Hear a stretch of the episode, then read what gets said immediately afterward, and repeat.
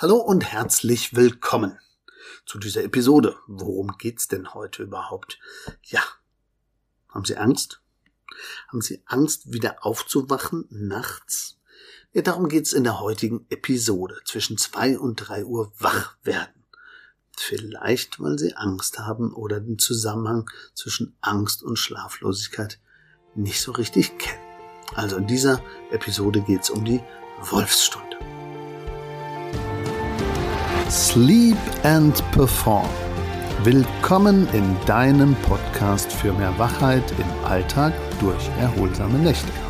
Mein Name ist Markus Kamps. Ich bin seit über 20 Jahren Schlafberater aus Leidenschaft und dein Sleep Performance Coach und wünsche dir nun viel Spaß bei den Episoden.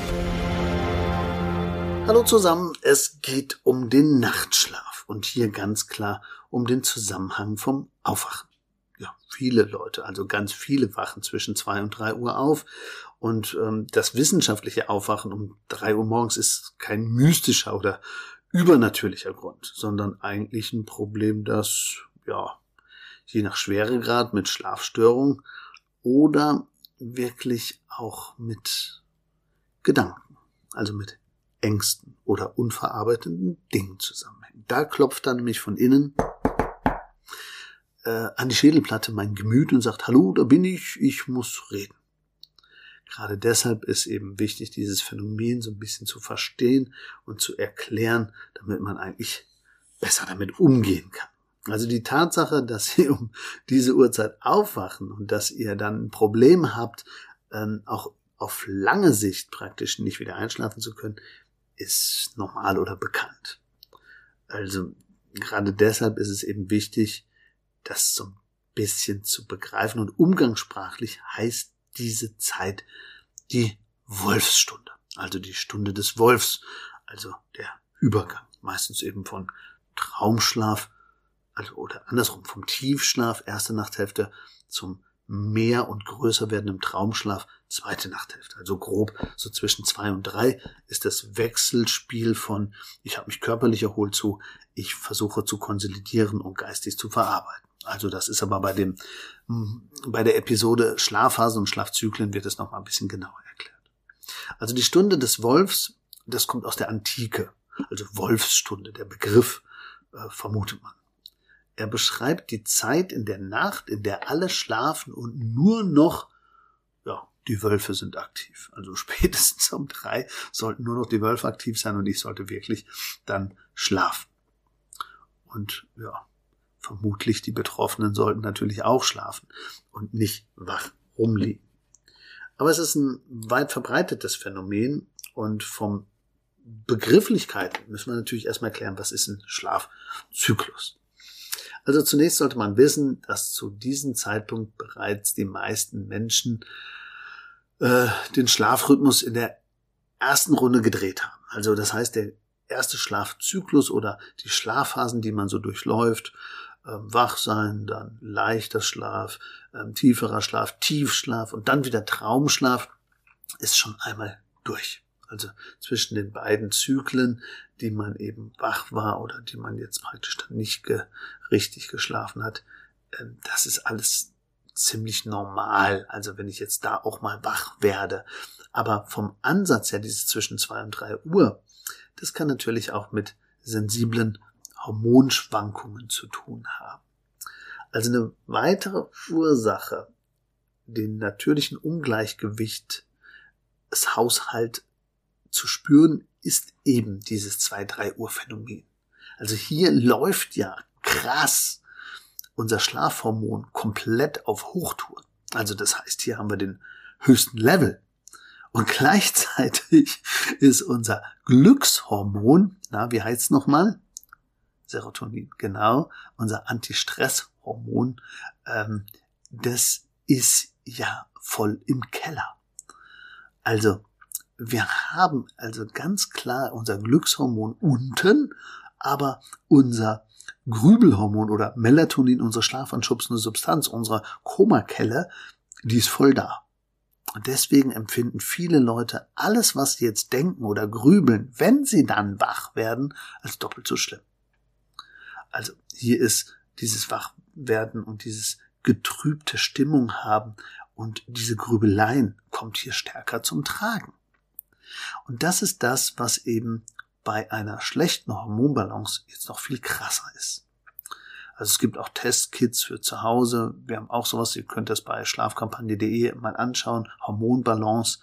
Dann versteht man, wie man damit umgehen kann. Also was ist mit Vitamin D, was ist mit Serotonin, was ist mit Cortisol, also Stresshormon und was ist mit Melatonin.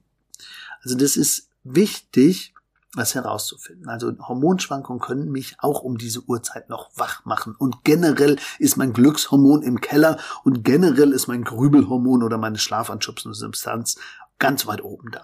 Also ich sollte hier eigentlich schlafen. Aber wenn ich hier jetzt nicht schlafe und wach werde, vielleicht weil das offene Fenster da ist, weil ich mich aufrege oder weil ich eben Angstzustände habe, dann klopft von innen an die Schädelplatte mein Gehirn und sagt, ich muss mit dir reden, macht mich wach. Und dann empfinde ich es als noch krasser und schlimmer, weil ich jetzt ja in einer Phase bin, wo ich ja auch hormonell ganz weit unten bin. Also wo mir die Sachen noch schlimmer vorkommen, als sie wirklich sind. Also das Thema Ängste wird auch häufig mit der Wolfstunde in Verbindung gebracht, ganz direkt. Also zunächst ist es wichtig zu wissen, dass es sich dabei um eine Reaktion vom Gehirn auf den erhöhten Angstzustand handelt. Also so ein Angstzustandsmoment, ähm, das entwickelt sich ja auch. Also wenn ich Ängste habe, dann kommen die natürlich immer meistens dann, wenn ich runterfahre. Und generell sollten solche Angstzustände natürlich immer mit einer gewissen Symptomatik äh, behandelt werden oder in eine in, in, in eine Therapie hineingehen. Aber ähm, in dem Moment, wo man aufwacht und sich dann unruhig fühlt und dann vielleicht auch noch Herzrasen hat, dieses Tachykardie heißt es ja meistens, ähm, dann befühlt man das wie so eine Bedrohung dann ist es eben dieses Reinsteigern und gerade weil mein Serotoninspiegel unten ist und meine Bewusstseinsebene eine andere ist, ähm, da komme ich dann natürlich in ein ganz anderes negatives Gedankenmuster. Wenn sich das immer wiederholt, alle zwei oder drei Wochen, dann ist es so, dass ich einen klaren Zusammenhang habe zwischen der Angst oder dem Angstzustand, woran ich gerade denke. Das kann ja unterschiedliche Sachen sein. Ich plane eine Hochzeit oder es kann auch was Positives sein. Ich plane eine Hochzeit. Also je nachdem, wie das gekoppelt ist, können Ängste ja ähm, durchaus einen positiven Hintergrund haben oder eben auch einen negativen oder für mich gefühlt negativen Hintergrund. Das Problem ist, dass ich natürlich dann aufwache und unser Gehirn reagiert und ich dann eben wieder wach werde oder mich reinsteigere. Oder im schlimmsten Fall ich noch Cortisol, also Stresshormon, weil mich die Situation stresst, ähm, aufbaue und ich dann noch schlechter einschlafen kann. Also das Einschlafen fällt in Folge schwer. Wenn es uns gelingt, äh, entspannt zu bleiben, dann wäre es natürlich super. Aber schlagartig haben wir dieses Gefühl dieser Bedrohung und dass ich wieder wach werde und dann ist es so eine selbsterfüllende Prophezeiung und dann geht es aufs zentrale Nervensystem und diese kleine Veränderung macht in der Biochemie dann wieder noch einen neuen Cocktail und der gesamte Schlafwachrhythmus ist dann beteiligt und wird verändert und negativ verändert. Und die Angst führt dazu, dass unser Schlaf immer fragmentierter wird, also mehr in Häppchen, also mehr in Stückchen, so wie es bei Seniorenschlaf dann ja auch ist. Und ja, wir kommen dann schlechter in die REM-Phase. Und REM-Phase, also Traum, Rapid Eye Movement, zweite Nachthälfte nach der Stunde des Wolfs, ist aber wichtig für die Konsolidierung, für diese Gehirnverarbeitung und für äh, emotionale Verarbeitung. Und das passiert jetzt nicht mehr. Und dann wache ich natürlich wieder zwischen zwei und drei Uhr auf. Und dann habe ich so einen Kreislauf. Und die gesamten Angstzustände werden dann schlimmer. Also da sollten wir aufpassen, dass wir uns nicht reinsteigern. Aber was kann ich denn jetzt tun? Also versucht einfach möglichst schon frühzeitig zur Ruhe zu kommen und versucht frühzeitig schon diese Bedrohung, dass ich nachher wieder wach werde und dass ich wieder grübel und dass ich vielleicht an irgendwas Konkretes denke, vorher abzubauen. Also entweder mit Meditation, mit Yoga, mit einem Spaziergang oder ganz simpel mit einer Art Sprachnotiz oder Tagebuch. Also das Einfachste ist wieder diese Dreierregel Drei Dinge, die gut sind, drei Dinge, die schlecht sind, drei Dinge, die ich am nächsten Tag erledigen muss. Und das schreibe ich mir auf und das mache ich möglichst schon mittags und abends schreibe ich das beim Abendessen nochmal auf und bevor ich zu Bett gehe nochmal. Oder wenn ich faul bin und das nicht aufschreiben mag oder das keine Methode für mich ist, dann nutzt man vielleicht gerade auch jetzt eine Sprachnotiz und hört sich nachher mal wieder an aber dann sind die Gedanken entkoppelt, dann kann ich besser durchschlafen, ich bekomme einen höheren Anteil an Traumschlaf, ich bin nachts nicht so aufgeregt und gerade in der Stunde des Wolfs schlafe ich dann besser durch. Wenn ich es vorverdaut habe, so ähnlich wie bei der Ernährungsberatung, Vorverdauen der Gedanken hilft der Endverdauung, also im Grunde um das Verarbeiten in der Nacht.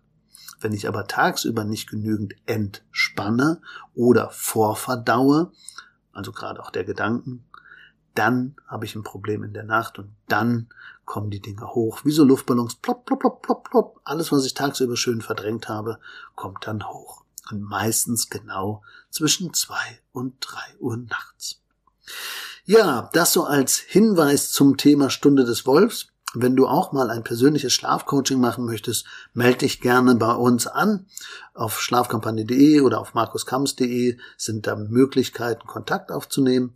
Wenn du ein anderes Thema hast und das mal gerne besprechen möchtest, schick uns auch das und wir versuchen das in die Episoden mit einzubauen. Das war's hier an dieser Stelle. Allzeit gut Schlaf wünscht Markus Kams, euer Schlafberater aus Leidenschaft.